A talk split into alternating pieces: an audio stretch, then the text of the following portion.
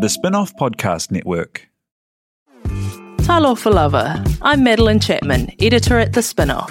If you have the means, consider supporting our high quality journalism by becoming a Spinoff member. Sign up now at thespinoff.co.nz slash donate.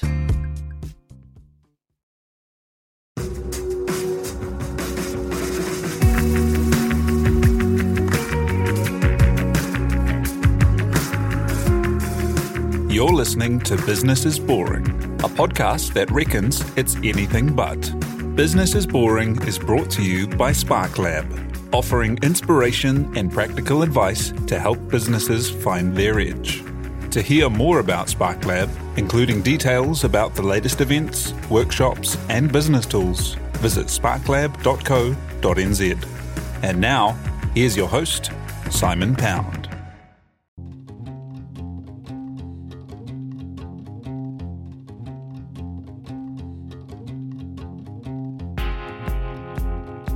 You're listening to Business is Boring, a podcast that reckons it's anything but.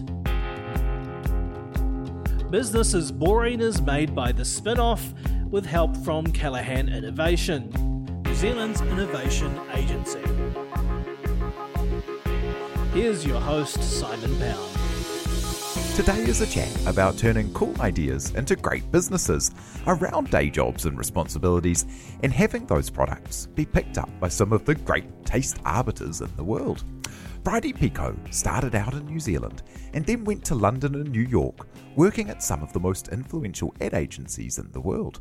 Around the edges, she always had an interest in design, thoughtful and warm, characterful pieces, and she turned this into Thing Industries. That was a partnership with a New Zealand based designer that ran fashion collabs, was named the Maker of the Year by Urbis magazine, and was featured in wallpaper and places like the New York Times for its playful products. Things that you might remember and have seen, like the banana pillow and a chair that had no seat. From this, Bridie has launched Wrappy, an online and retail design led wrapping business, and also The Shack, an artfully composed rental project in upstate New York, things all feeding into one another. To talk making it in New York, making ideas into reality, and the journey, we're stoked to have Bridie here in the studio on a visit home. Kia ora, good morning. Kia ora. Hey, so tell me about your start in advertising, working at places like Mother, which uh, is is famous in the world of advertising, and then famous in the world of office design for their big table that has been imitated a bazillion times. Oh yeah, the the table in the London office. Um, so I got my start in advertising because my sister always worked in agencies um, in New Zealand at uh, Mojo, Saatchi's, places like that. So that's kind of how I knew that agencies existed and what, what that kind of job was. Um, so my first um, intro to that was actually working on reception at Whybin TBWA back in the day. Um, and that was before I moved to New York in 2001. And then getting to New York, New York now is kind of a lot closer. Like Air New Zealand's going to start flying there, and there's quite a few Kiwis doing cool things over there. Yeah. But when you were heading over to New York, was that the beaten path? Um, no, it was mostly Europe, um, London for Kiwis at that time, I think. Um, yeah, I'd always fancied going over there. Um, my plan wasn't to to live there; it was just to kind of try and and um, move over there, see if I could find work. Um, so I had about, uh, I think about a month's worth of money with me when I when I flew over there, um, and the goal was just to try and get a job. Maybe you know I had a return ticket for um, uh, for about a year later. Um, ended up finding work, um, and and here I am, twenty years later. 20 years later. yeah. And what is it, you know, um, making it in New York pretty famous as, uh, you, you know, a concept? What, what is it? What's it like uh, trying to start businesses and trying to get things off the ground in America versus the New Zealand context? Um, I haven't done it over here, so I'm not. I'm not sure um, how different it is, but um, it's definitely easy over there. I, I, feel like it's well set up for, for starting things, and people are very open to helping you um, get things off the ground and introduce you to people. Um, you know, the more people that you tell, um, talk to about what you're doing, the more help you get. Um, so that's great. But then I've also noticed, um, even starting things from over there, the support of New Zealanders has been awesome. Like New Zealand um, magazines and and people in the creative industry over here and people who have stores have been super supportive. Tell me how it began because you were working uh, at an agency. You had clients like Microsoft, like really big clients and really big responsibilities, and you thought, I'll tell you what, I'll make another business happen around the edges. Yeah. So, um, so my role in in advertising and at Mother was um, uh, in kind of my my job title was actually a mother. Um, so I was looking after clients, managing the projects um, internally at the agency, um, and that's all very it's all very like timelines and budgets and um, Feels like that name shouldn't fly at the moment. these does it? days, yeah, right? Yeah, yeah, yeah. Yeah, I think it's it be. it might be changing that. Yeah. Um, yeah, it's mothers, and then and then they had um, nannies that were, you know, our PAs that kind of looked after things and scheduled stuff. Um, but yeah, there were there were male mothers, but they were called mothers as well, not fathers. Um, yeah, I agree. Um, So kind of account manager, but also Yep. producer, like making things happen as well. yeah, so so a bit of account, bit of um, production. Um, yeah, we kind of mothers would get their hands dirty with overseeing production, so you had to have like a good production knowledge as well as the client stuff. Um, but yeah, I felt like I was missing a bit of the creative side of things because I had been in art buying, which I really enjoyed before that. Um, and so, yeah, I guess that's how thing came about. Is I just wanted another project and something that maybe could lead to me, um, you know, having a job that I could that gave me a bit more flexibility that I could like come to New Zealand for the summer or something like that. Kia ora. Sorry to interrupt. If you like this podcast, you might like ours. We are Paper Cuts. We are the podcast all about books. We're like your book club in a podcast. You can find us on www.thespinoff.co.nz or on all your fave podcast providers. Ka kite. Bye. Read a book. If you love the spin off, the best way to show it is to become part of the spin off members. This is the fund that helps us keep free and accessible to all without a paywall. It also funds some of our most important and acclaimed journalism. Check it out through the spin off.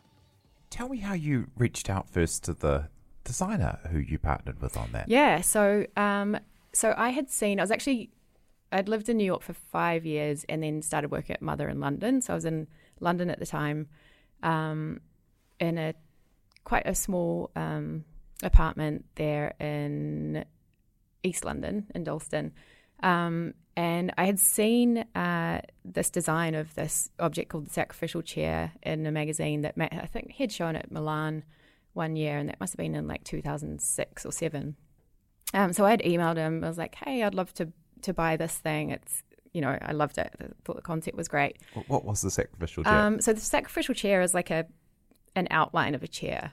So you know how you have that chair in your bedroom that you just throw all your crap on, your dirty washing or whatever, because you can't be bothered dealing with it. Um, and so instead of like wasting a nice chair, it's just the frame of a chair that's just for throwing stuff on. Um, like the wrought iron, and there's no actual seat. In no seat, Yeah. no back, Yeah. just legs and a frame. Um, and and what did he say? Uh, I think the first time he's just like, oh, you know, thanks for your interest. I'm not, haven't got it in, into production, um, but might one day, like keep in touch, kind of thing. And then um, I saw it again when I, I think I'd moved back to New York. Um, saw it somewhere else and emailed him again. Got the same response, and so a couple of months later, I was in um, in Wellington, and just asked for a meeting. And I said, "Look, why don't I make it, and you know, with your design, and and um, I'm going to start this company." Because I had a couple of other ideas of stuff that I wanted to make, and um, and he was into it. He was like, "Sounds great." Um, and he ended up coming on board as a partner because he's um, an industrial designer. Um, and yeah, and we started Thing Industries together. And Thing Industries became really well known for these kind of playful and I mean quirky is a funny word, but they are quite quirky in the best sense Yeah. of the word, and Yeah. uh, and fun compact things that fit into people's lives with a bit of kind of personality to them. What was you you know um, what was your process of actually coming up with the pieces, and what were some of your favourite pieces? Um, so I think at that point I had I had bought a place upstate in New York, which is which is uh, the Shack, which is like a one bedroom um, property up there on like seven acres, um, and I just felt like everything was a bit bulky, and um, I wanted to create things that kind of served more than one purpose, if possible. Um, so I guess the process um, with some of the items like the birdhouse, so it's like a, a, bookshelf that you can you know rest a book on the on the roof. Um, the cabin, which is great for like Airbnbs or whatever, because you can. Um, it's like a toothbrush holder, um, but there's also like a hook for a towel, so it just gives people their own little spaces. Um, so I wanted to create things that you know weren't just a square pillow, mm. you know, because there's plenty of just plain square pillows. But um, I like the idea of you know a banana on your sofa that is also a pillow. kind of thing. And and when there's such mass production, like you know, mm-hmm. if you mm-hmm. travel and, and, and you stay in three Airbnbs in a row, and they've all got the same IKEA everything, and they're, they're now they've got the same lack of personality that hotels used to have. Yeah, yeah, totally. I'm staying in one now. Yeah. um, yeah, I think I think it's just I think people like the idea of Airbnbs because you're you're staying in someone's place and they've got a personal touch on it, mm. Not too personal. But um, we once stayed in one that had someone's um, partner's body shots on the wall. Oh, it was wild. That's an interesting thing to leave in That's the Airbnb. Yeah. And then, what was the reaction to these products? As you know, they, they were picked up in magazines. They were yeah. featured in like the world's greatest design journals. I know. Stuff, I was just such a cool, such a cool process. I was so shocked. Um, I kind of expected to like put it out there, build this website, and it just to, um, you know, to kind of limp along a little bit. Um, but yeah, all the press was amazing. It was insane. It kind of blew my mind a bit. Um, how easy that was, that process was. Um, but I guess we were doing stuff that that no one else was really doing at the time, and it was it was quite different. I mean, I kind of feel like with thing, it's you don't want to have a house full of this stuff. That would be a little a little much. But I think um, paired with some you know some some more toned down things, um, you know, a, a thing product here and there is um, is cute. A little injection of personality in there, and yeah, then, and then from that, tell me about Wrappy. Right. So um, Wrappy came about because of kind of what I'd learned with Thing, which was manufacturing like 13 SKUs each in you know a different location in the world. Um, I was producing things in Scotland, upstate New York, China, India, LA, um, New Zealand, all over the place. And just like managing all of that was uh, a nightmare. So every time I, I came to make a new product, um, it required new materials and stuff, and you have to go, you know, to that place, you know, whoever's doing the best alpaca things or whatever it is. Um, and so, and which was Bolivia. I guess that yeah. that's, that's fun the first time, isn't it? But when yeah. you've got to go back the third time because it's still not working, it stops being like all work travel. It stops being fun travel and just becomes work. Totally, yeah. Um, and also with with all of that, just um, how big some of the items were, it becomes um, a bit of a pain shipping and then also warehousing. So, um, you know, as soon as you're shipping big volumes around, you know, the margins get really squeezed. Um, and then you're just paying for them to live on a shelf somewhere, um, which can, you know, if you're looking at that long term, it, it really adds up. You're looking at your cost line, you're like, well, I've got um, 400 chairs that you can't sit on sitting in a warehouse yeah. that I'm paying for storage. Yeah. I was actually able to get those to flat pack. Okay. Which, which took about a year and a half to find someone that could do that. But um, yeah. Um, so out of that, I was just like, I knew what I liked, which was making stuff and collaborating with um, with designers and artists on on projects. Um, but I wanted something that kind of solved the issue of needing to manufacture um, different materials in different places all the time, and also the storage and also the shipping. So shipping things out to um, to stores and to clients. Um, and I also love the idea of single product companies. You know, at the time it was like Casper and Warby and things like that on the bigger end, and then on the smaller end, like uh, which is the temporary tattoos, and various key tags, which is the um, the you know cute little key tag things.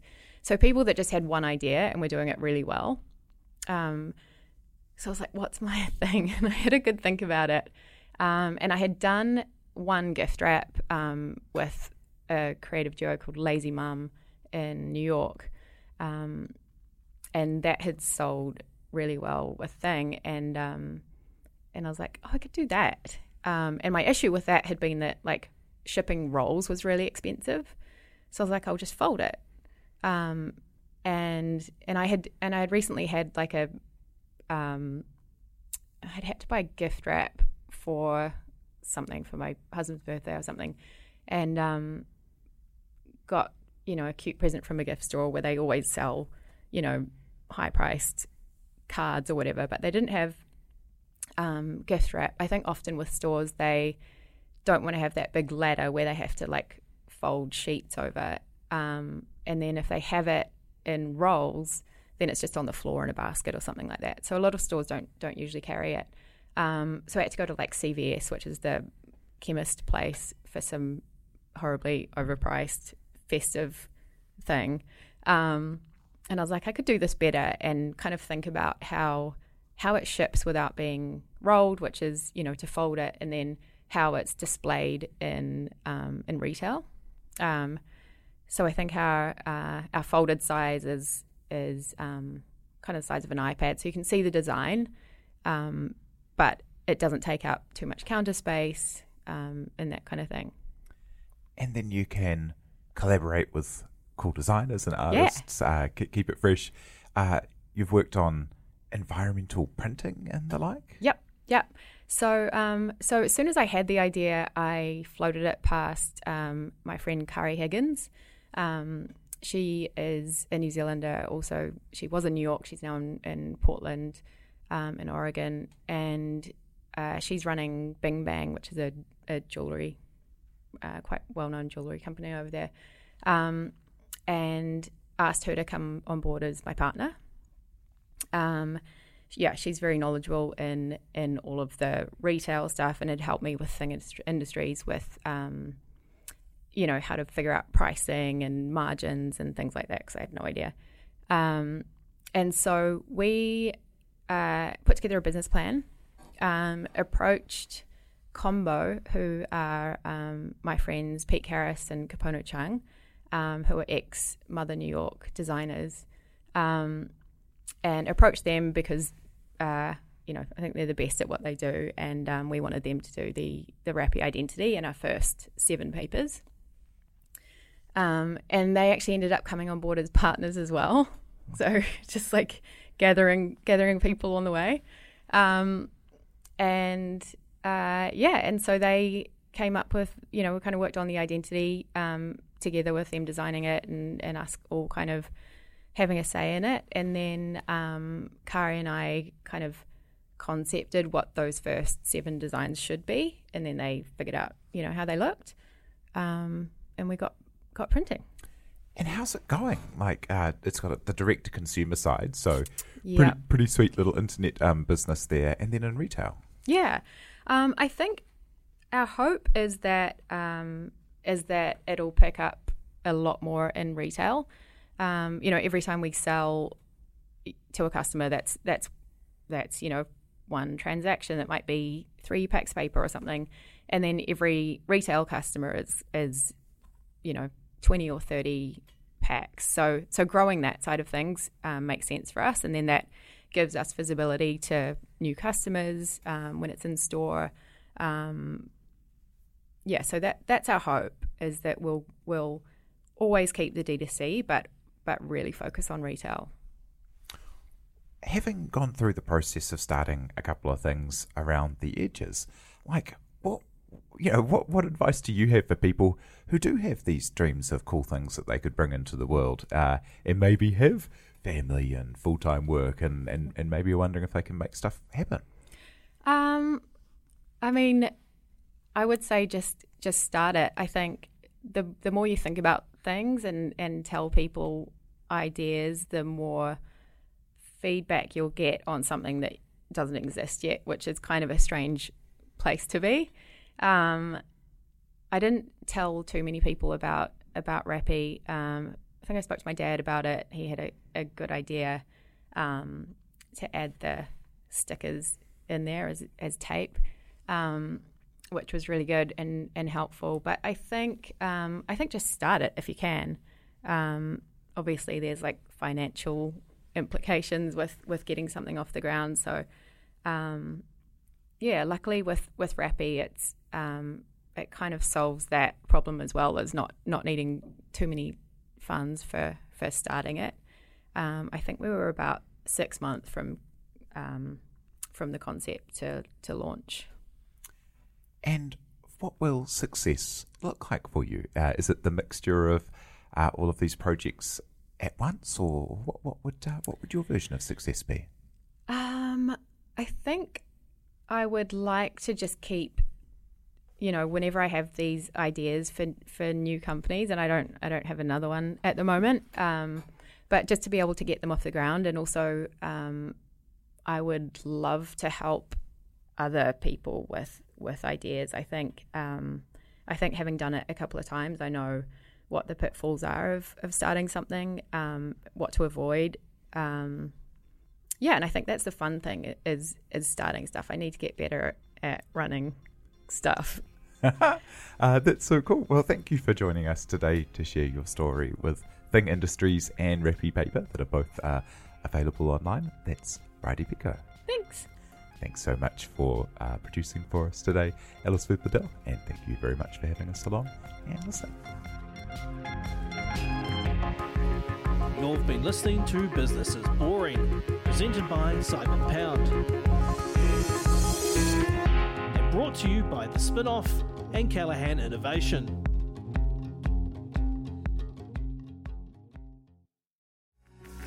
From the Spinoff Podcast Network, that was Business is Boring, brought to you by SparkLab. Make sure you're following Business is Boring wherever you get your podcasts. And for more information on SparkLab, visit sparklab.co.nz.